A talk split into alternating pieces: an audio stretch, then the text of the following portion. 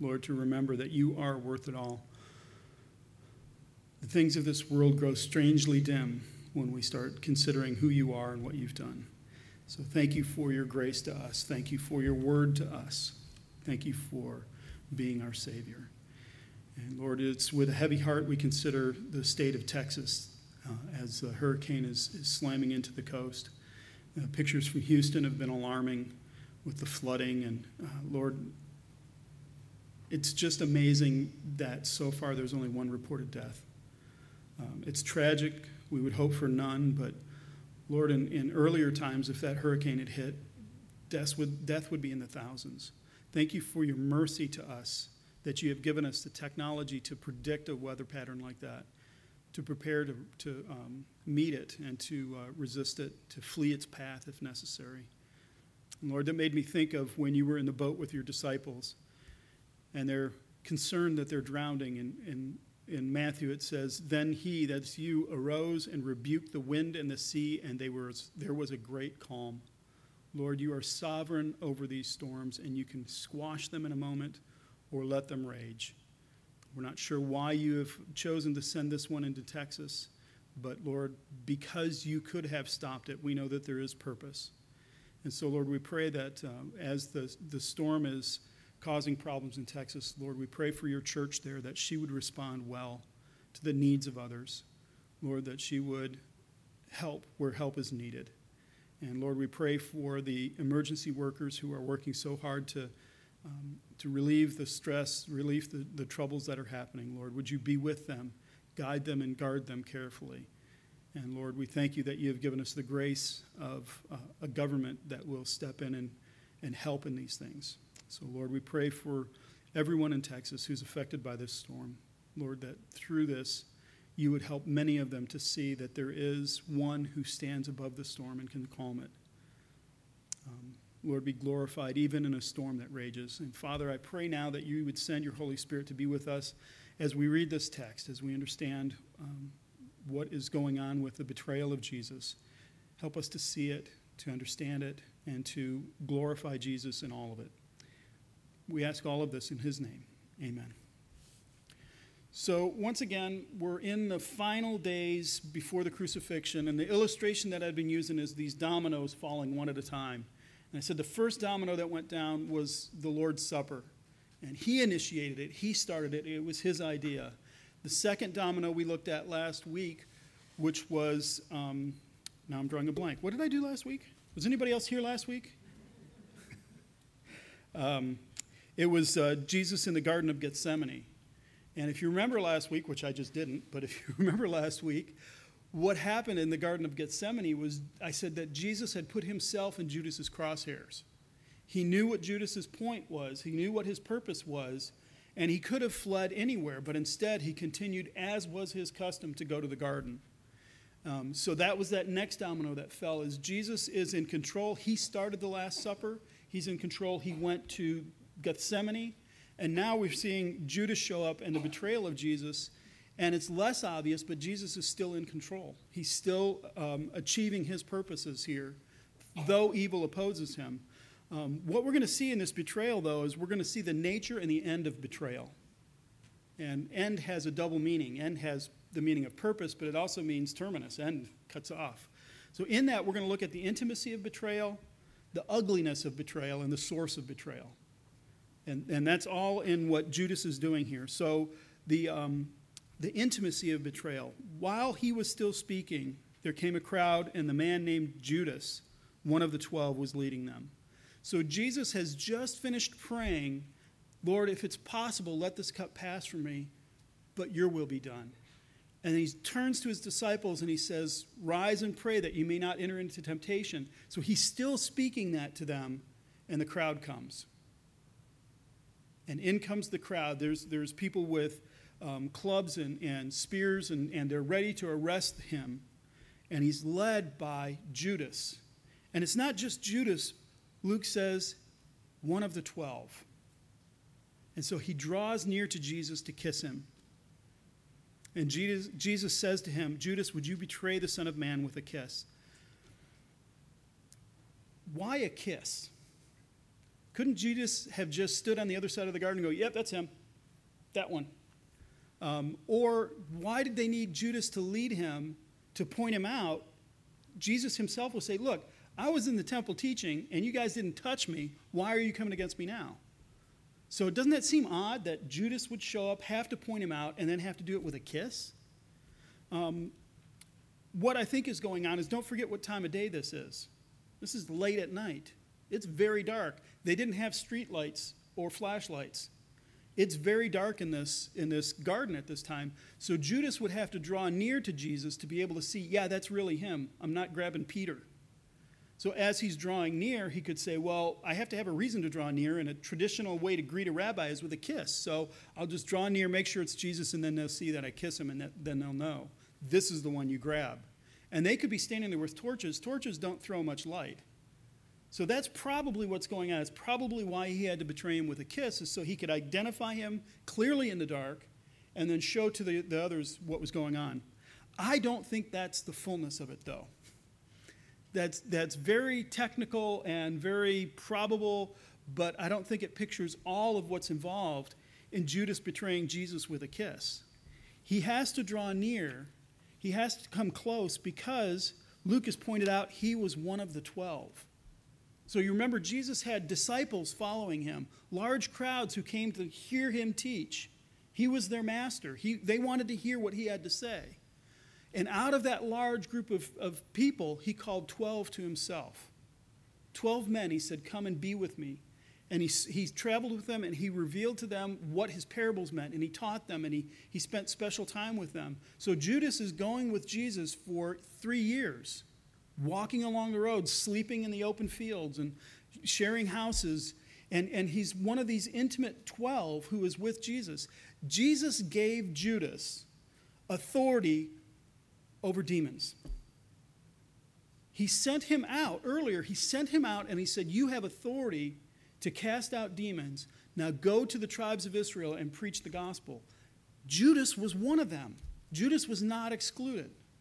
So when we look at this and Judas coming up and, and giving him a kiss on the cheek, it's not a formal thing. This is someone who he's formed a friendship with. This is a close friend of his. And Judas comes near to him and betrays him with a kiss. Betrayal is an intimate thing. If you have somebody who hates your guts and they spill the beans about something that you've done, is that betrayal? No, you wouldn't call that betrayal. They just, you know, they narked me out on whatever it was. But if a close, intimate friend, if someone who's very near to you did the same thing, you would say you would feel even more deeply wounded and you would say, that's a betrayal. Because to betray, you have to be extremely close, extremely personal. And so, what we see here with, with Jesus being betrayed in such an intimate, close fashion is if you remember the, um, the birth narrative of Jesus, what I said at that time was God draws near to us. God came repeatedly to Israel in different ways at different times. He, he inhabited the temple. He spoke through the prophets. He led Israel through the wilderness as a pillar of cloud and a pillar of fire. And his desire was always to be with his people. When Jesus comes, this is God living not just with us, but in us. He comes right up with us. And he didn't hover above us, he didn't get born in a, in a palace someplace. He was born in a manger. He comes right down to our level. This is our God who draws this close. And it's a beautiful thing. A friend of mine a while ago went to Athens to uh, do some theological training with some churches, but also to work with the migrants, the, the refugees who were coming into Athens. And I've quoted him before. He just recently quoted something that I thought was a beautiful picture of this intimacy that God has with us in Jesus Christ. Um, he spoke with a man who was once a Muslim and is now an atheist. And he asked this now atheist, he said, Why is it, do you think, that Muslims are converting to Christianity? And this is what the man said. He said, If there is a common thread running through these conversions testimonies, it is that Christianity preaches the love of Christ and of God, whereas Islam is forever threatening hellfire for disobeying and obsessively holds up the wrath of God in front of the believer. In other words, the two religions have two totally different conceptions of God. In the former, God is near, loving and protective, God the Father. In the latter, God is remote.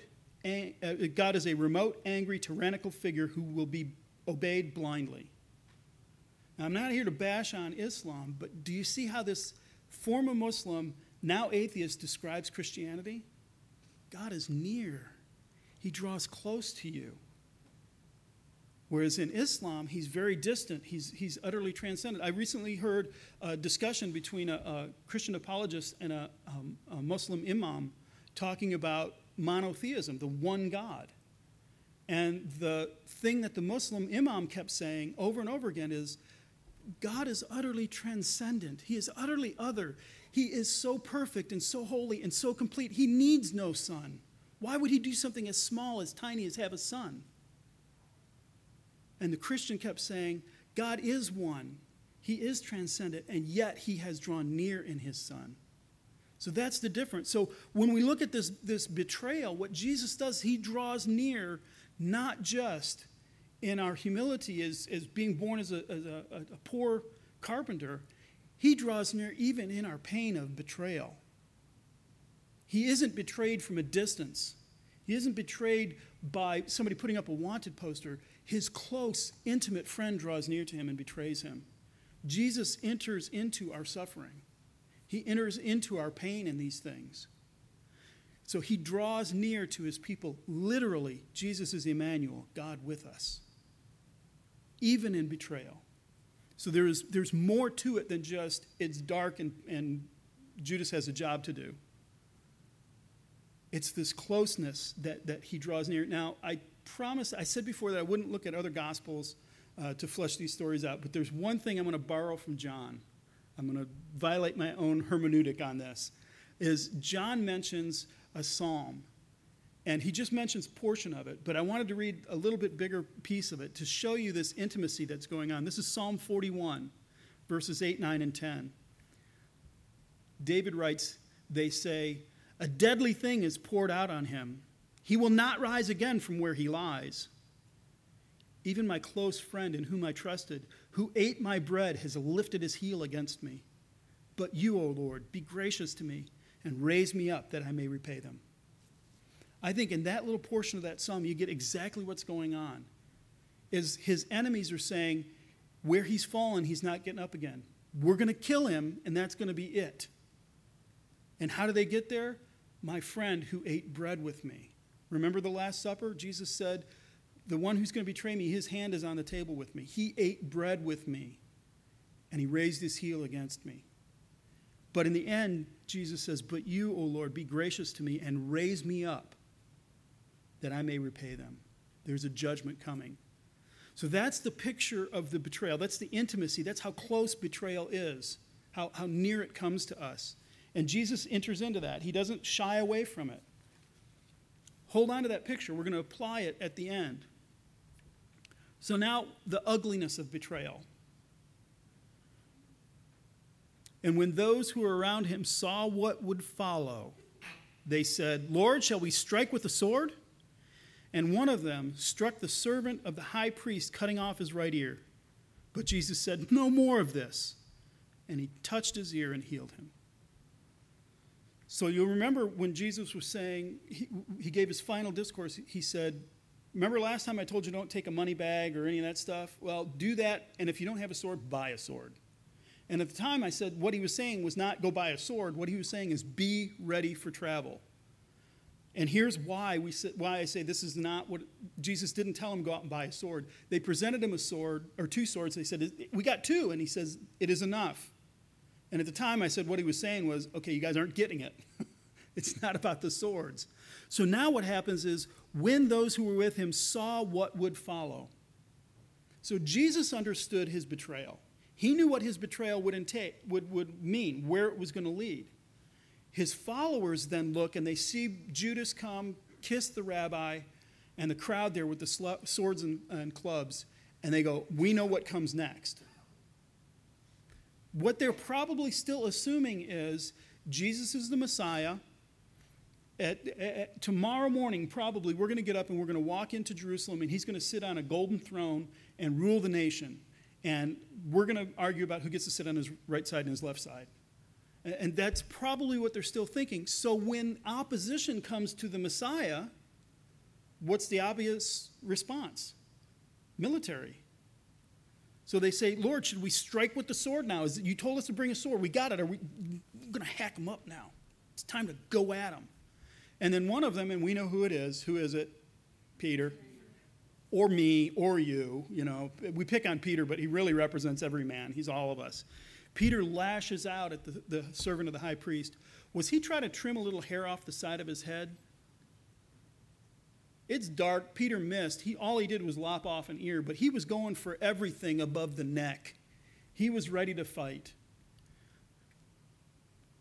Betrayal is such an ugly thing. When they see their presumed king being betrayed, they have a visceral a, a response that comes from deep within. We are going to fight this. This is wrong. And so Peter does what comes naturally. He just whacks at him with the sword. He's going to take this guy's head off. I'll hit the closest one I can get to because betrayal is so wrong. And, and we know it's wrong. It's, it shouldn't be like this. If I say to you, Benedict Arnold, what's the first thing pops into your mind? Not patriot, traitor. Why is it 200 years later and the poor guy is still labeled as a traitor? Because he's a traitor, because he betrayed his country. We don't take that very well. So that's what I mean about we would be in that same position that Peter was in. Betrayal is an ugly thing. And so what Jesus responds with is put the sword away. Now is not the time, and he heals the man's ear. He sticks his ear back on. Um, isn't it interesting? Luke, the surgeon, would note that he's the only one that notes that the ear goes back on, and he even notes it's the right ear. Everybody else just says he lopped off his ear. The surgeon is being precise and saying this is how it went back on. So here's where I think we get to a discipleship principle here. What happens when a dear friend or family member betrays Jesus? Someone who has been in the faith for a long time and then turns away. The danger is we're going for ears. There was a young man who spoke, he stood right here, I still remember when he was here, named Brandon. And he talked to us, he did a, a, a conference on Jonathan Edwards theology. It was right after Daniel got here. Um, and he eventually wrote a book with the professor at Trinity who was a Jonathan Edwards scholar. And so I friended him on social media and followed him for a while. And I noticed after a while his posts became a little bit more critical of Christianity. And he was teaching in, I think it was a seminary or at least a Christian college, and eventually he had to step down because he didn't believe anymore.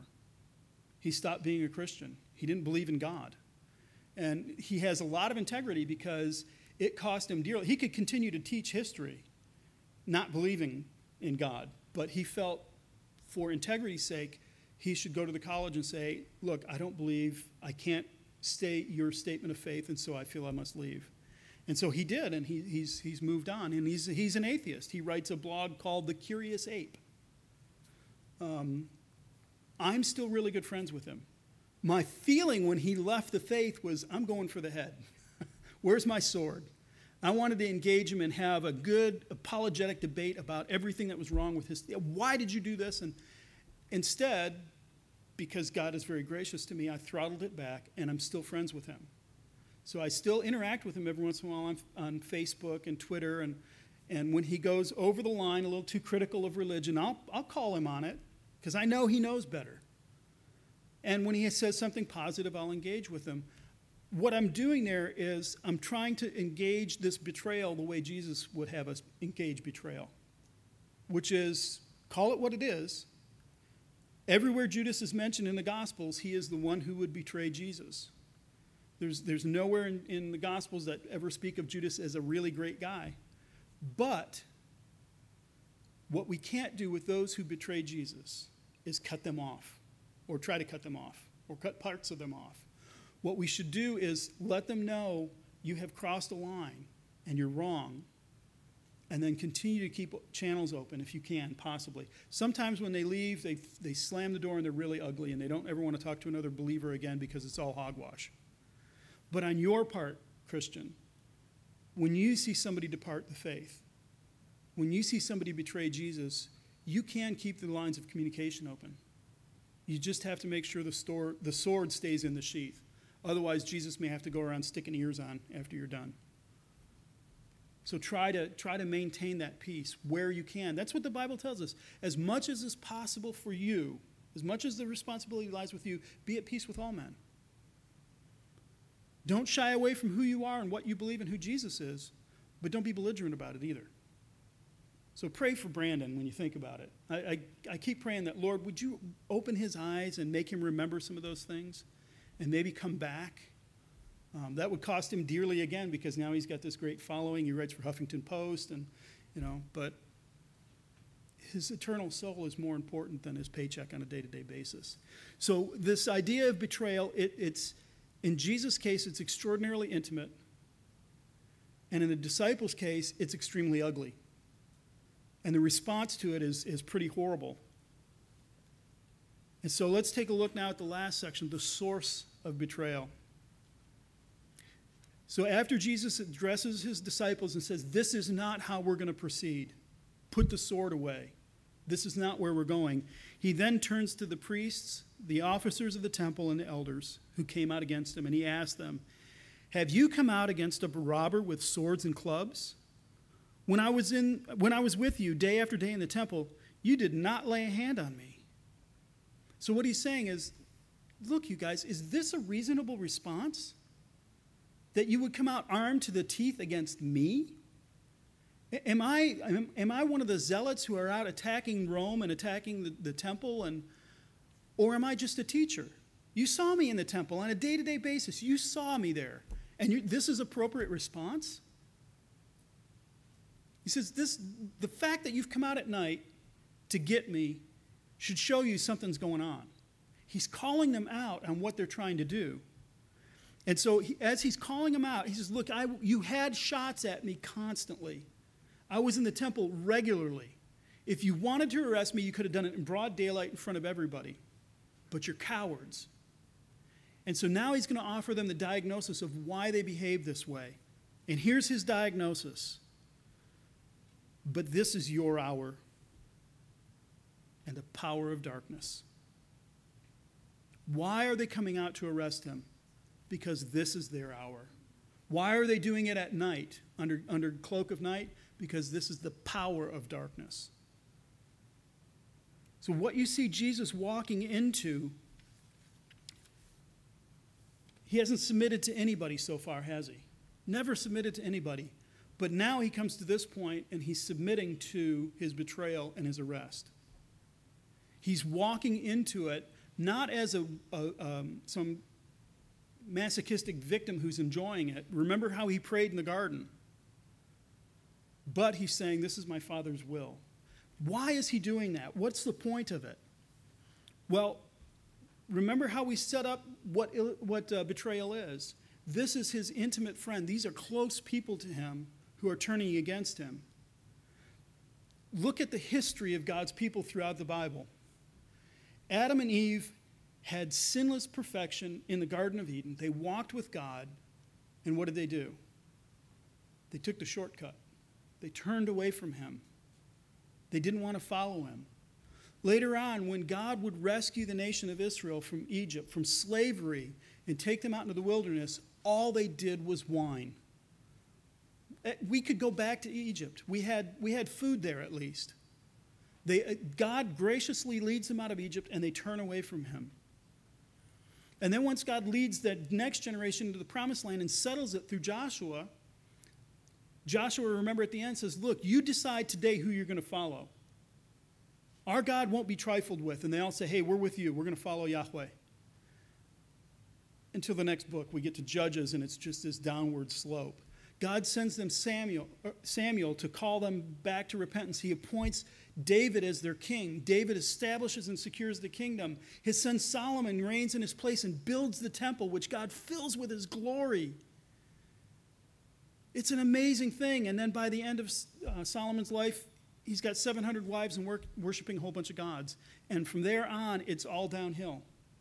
Again, God's people turn constantly away from him. It is that betrayal over and over and over again. They keep turning away from him.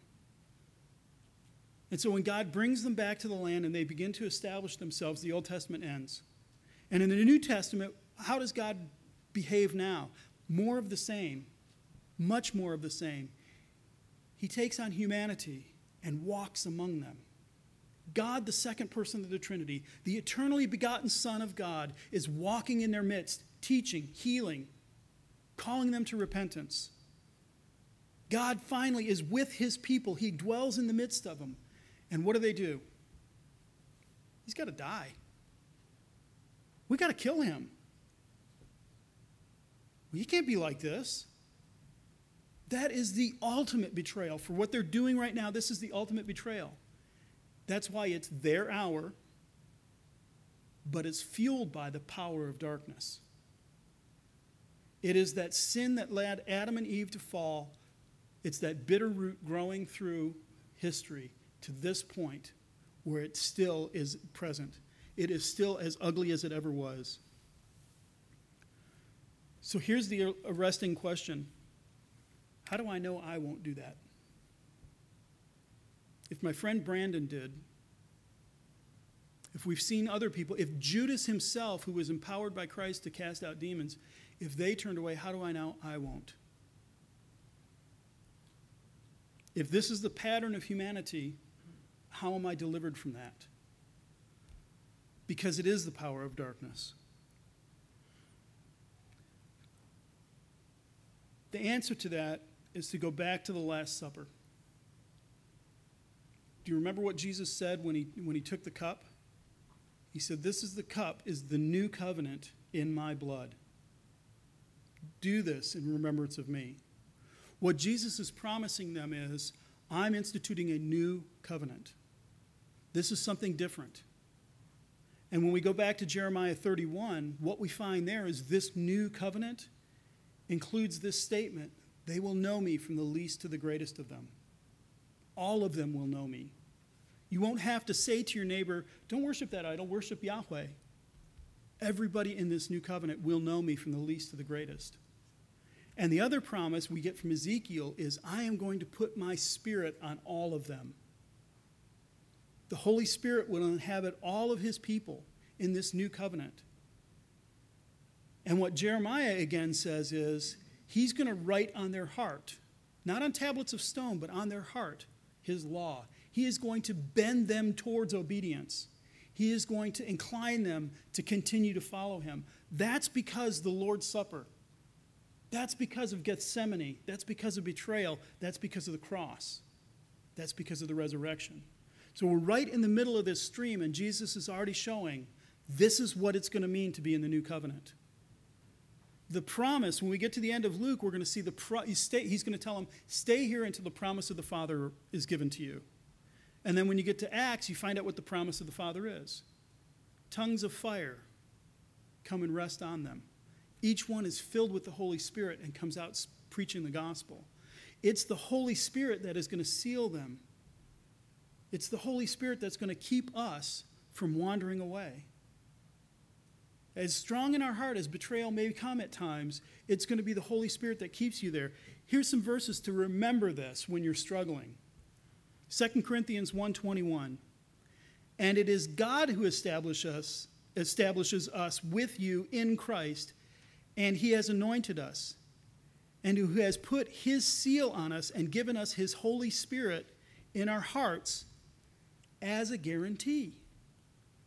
You are given the Holy Spirit not for fun and kicks, but as a guarantee. This is God saying, I promise you, my covenant is solid. I am sealing you with this promised Holy Spirit so that you will persevere until the end. My, my spirit promises that. He, he guarantees that. And then in Ephesians 1:13, Paul says, In him you also, when you heard of the word of truth, the gospel of your salvation, and believed in him, you were sealed with the promised Holy Spirit, who is a guarantee of our inheritance until we acquire possession of it to the praise of his glory. You are sealed with the Holy Spirit. Now, I'm in the middle of Ezekiel right now, and God just sent out an angel to go and seal the people who hadn't worshiped false gods. He wrote on their foreheads and sealed them. The seal is not a peel off tattoo. It is a spiritual, indelible mark by an angel saying, This person is mine, this person is mine, this person is mine. So when you get to the New Testament and you think seal, you've got to think not as a wax thing you can peel off. It's a spiritual thing that has been stamped on you. This is the seal. My Holy Spirit is upon you. You are sealed as a guarantee until you inherit the promise at the end. And then in 430, he says again, And do not grieve the Holy Spirit by whom you were sealed for the day of redemption. That's that idea. You can't peel that sticker off your head and say, I'm not one of his anymore. The best you can do is grieve the Holy Spirit as you're wrestling against this sealing, this perse- uh, perseverance, as you wrestle with sometimes temptations to betray, temptations to deny. You need to remember, I have been sealed with the Holy Spirit. He is a guarantee of a tremendous promise that awaits the day of redemption. That's why when you look at this and you see this is their hour and the power of darkness, you have to remember salvation is not merely a mental process. It is not merely reciting, I believe this, I believe this, I believe this. It is a spiritual endeavor. The Holy Spirit is heavily involved in this. And Jesus Christ, through his accepting betrayal, he, he took the betrayal of his people one last time to himself so intimately that it would cost him his life so that he could break the power of it. He could destroy it because in accepting that betrayal, he's arrested, he's turned over to the Gentiles, he's crucified. He bears the burden of our sins on the cross and is buried, and then he's risen again. And in his resurrection, he sends his Holy Spirit upon his people to seal them for that day. This is the end of covenant betrayal. It's over. Christ has won. You are sealed with the Holy Spirit as a promise until the day of redemption, when you get to see everything that He said to you. So, in, in Christ drawing close to us, as, his, as He draws near to us in the incarnation, He also draws near to us in our sin. He accepts the burden of betrayal so that He can break it. He embraced his betrayal for his people in order to end it in them. That's the power of the new covenant. That is the new covenant in Christ's blood for us. So, this is the power of betrayal. When we look at this, we don't look at this and say, oh, Jesus is a poor victim here. Judas betrayed him. What we see is Jesus marching into this and saying, I'm going into the jaws of the lion so that I can break them. I'm going to pull the teeth of this beast so that my people may not be tortured by it again. That's what, that's what I mean by the end of betrayal. Its purpose was to lead Jesus to this point so that it could be ended. And he accepts that fully. He brings that on himself by putting himself in Judas's crosshairs because he needed to end betrayal so that the new covenant cannot be broken. It is his promise to us. Let's close in prayer.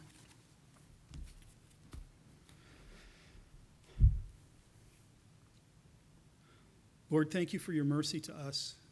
We are absolutely no better than Adam, than Solomon, than any king of Israel or any king of Judah. We're no better than the Pharisees. Lord, we're all made out of dirt. Lord, we've all been stained and broken by sin, uh, sin's um, sin stained by Adam's fall. It has crippled all of us spiritually. And so, Lord, we thank you that you have taken to yourself the burden of betrayal so that you could end it. And Lord, I pray for all of us. Lord, I, I, we, I wish we could see, I wish we could get up in the morning and see the stamp on our forehead that says we are sealed with the Holy Spirit to remind us again and again we are yours. But Lord, instead of looking in a mirror, we have to look at our lives and see what you've done, how your promises have held true over and over again. And so, Lord, would you remind all of us individually, you know all of us intimately. Would you remind each one of us this week of it, how it is that you have preserved us, how you have turned us in a right direction when our heart wanted to go the wrong way? Lord, how you've redeemed our thoughts when they've turned pretty dark. And Lord, Holy Spirit, thank you for sealing us. We pray that we wouldn't grieve you. Lord, that we would be in harmony with you as we walk toward the day of redemption, as we get to see the promise fulfilled. Lord, we, we ask your forgiveness for grieving you, and we pray that you would continue your work in us to incline our hearts towards obedience. And Lord, again, thank you for the new covenant, the covenant in your blood, not in our works. Lord, help us to remember it when our flesh and our world around us denies it. Help us to remember that it's a covenant in your blood. We ask this in Christ's name. Amen.